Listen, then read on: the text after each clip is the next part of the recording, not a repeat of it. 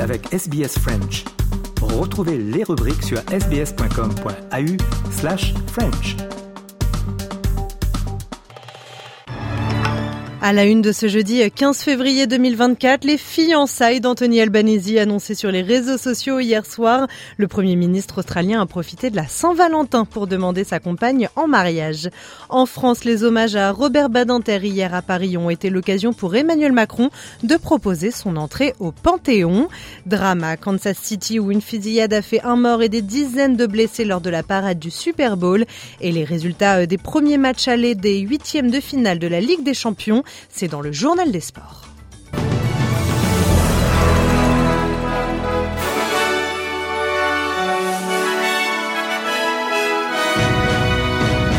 Rétablir au plus vite l'aide financière à l'UNRWA, c'est ce que souhaite le gouvernement australien. L'UNRWA, c'est l'agence des Nations Unies qui vient en aide aux réfugiés palestiniens dans la bande de Gaza et aussi autour, en Cisjordanie, Liban ou encore Syrie.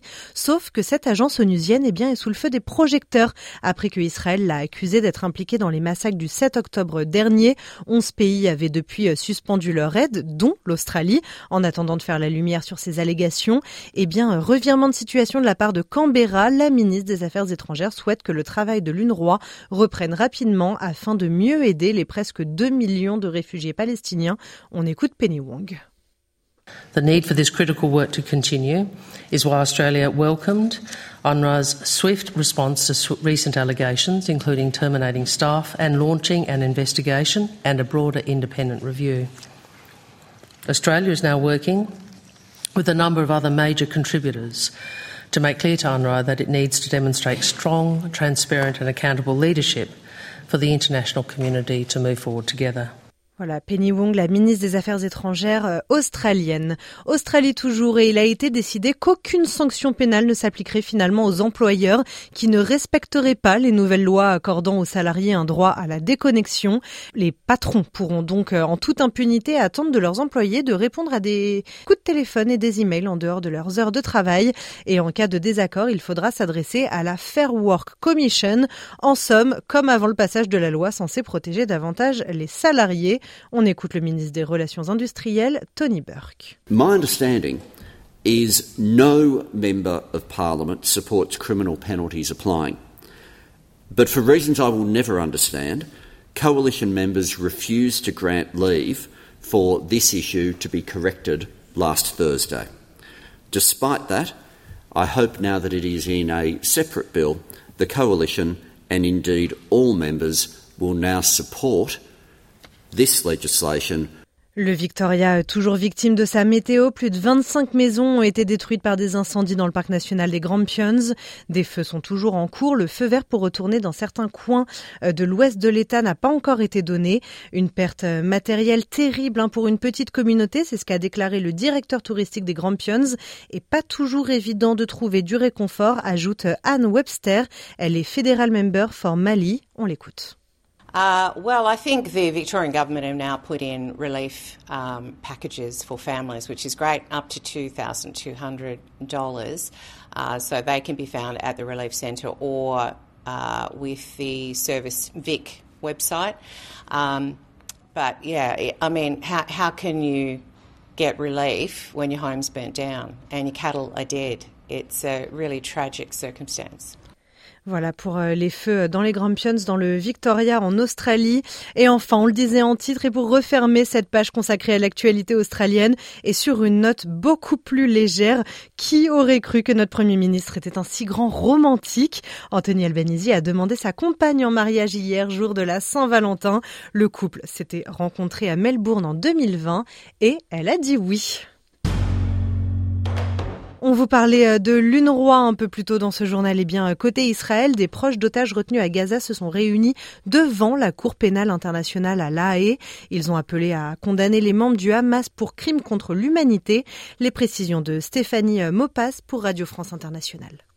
Une petite centaine de manifestants s'est rassemblée presque sous les fenêtres de la CPI, sous les rafales de vent et la pluie. Certains proches des otages ont témoigné de leur douleur juste après sa visite au bureau du procureur. Chélia Vivieni, juriste en chef du Forum des familles d'otages, a évoqué les crimes du 7 octobre parlant de génocide et de crimes contre l'humanité. De tels actes ne peuvent et ne doivent pas rester impunis. Les auteurs de ces actes devraient être tenus pénalement responsables des atrocités qu'ils ont commis. Nous sommes convaincus que la CPI a la capacité de rendre justice aux otages et à leurs familles. La visite du procureur en Israël a renforcé notre confiance dans l'intégrité et le professionnalisme de la Cour.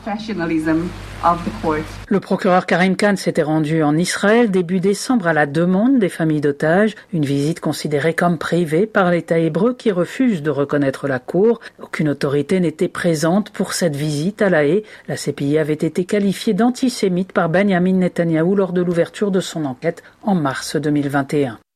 En France, Robert Badinter euh, appelé à entrer au Panthéon, c'est Emmanuel Macron qui a fait la proposition lors de l'hommage rendu hier à Paris à l'ancien ministre de la Justice, décédé vendredi dernier.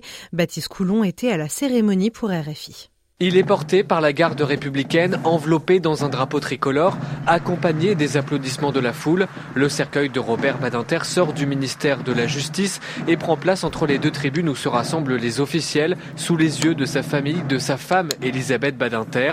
Emmanuel Macron prononce l'éloge funèbre et raconte Robert Badinter, l'avocat et opposant farouche à la peine de mort, même en 1977 lorsqu'il doit défendre le criminel Patrick Henry. Si vous tuez Patrick Henry, lança-t-il au juré dont il cherchait le regard. Alors votre justice est injuste. Le combat contre la mort devint sa raison d'être. Après Patrick Henry, Robert Badinter sauva la tête de cinq autres condamnés. Robert Badinter, un héritage à protéger pour le chef de l'État qui ouvre la voie à son entrée au Panthéon. Alors s'ouvre le temps de la reconnaissance de la nation. Aussi votre nom devra s'inscrire aux côtés de ceux qui ont tant fait pour le progrès humain et pour la France et vous attendent au Panthéon.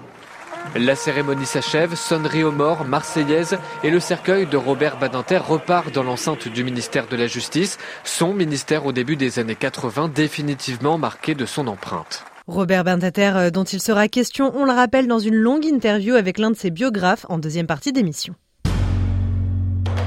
Des célébrations pour les vainqueurs du Super Bowl qui ont viré au drame. Une personne a été euh, tuée et des dizaines d'autres ont été blessés lors d'une fusillade à Kansas City où des dizaines de milliers de supporters étaient réunis pour célébrer le sacre des Chiefs en finale du championnat de football américain.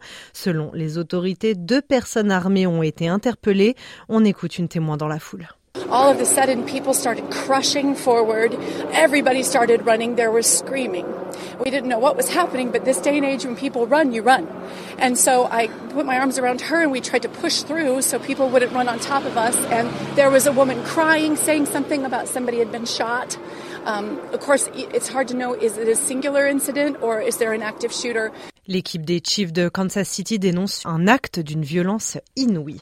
Sans transition, un point sur la météo de ce jeudi après-midi. Il fait 43 degrés à Perth, 28 à Adélaïde, 22 degrés à Melbourne, 24 à Hobart, 23 à Canberra.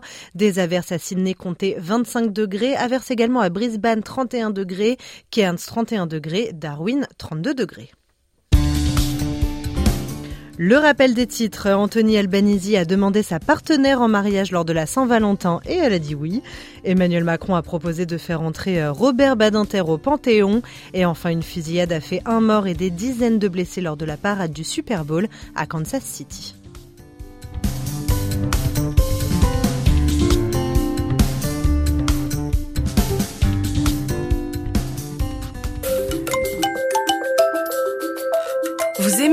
En français Continuons la conversation sur notre page Facebook. Rejoignez notre page Facebook et partagez vos pensées. facebook.com slash sbsfrench.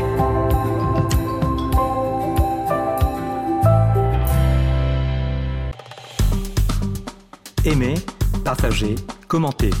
Suivez-nous sur facebook.com slash sbsfrench.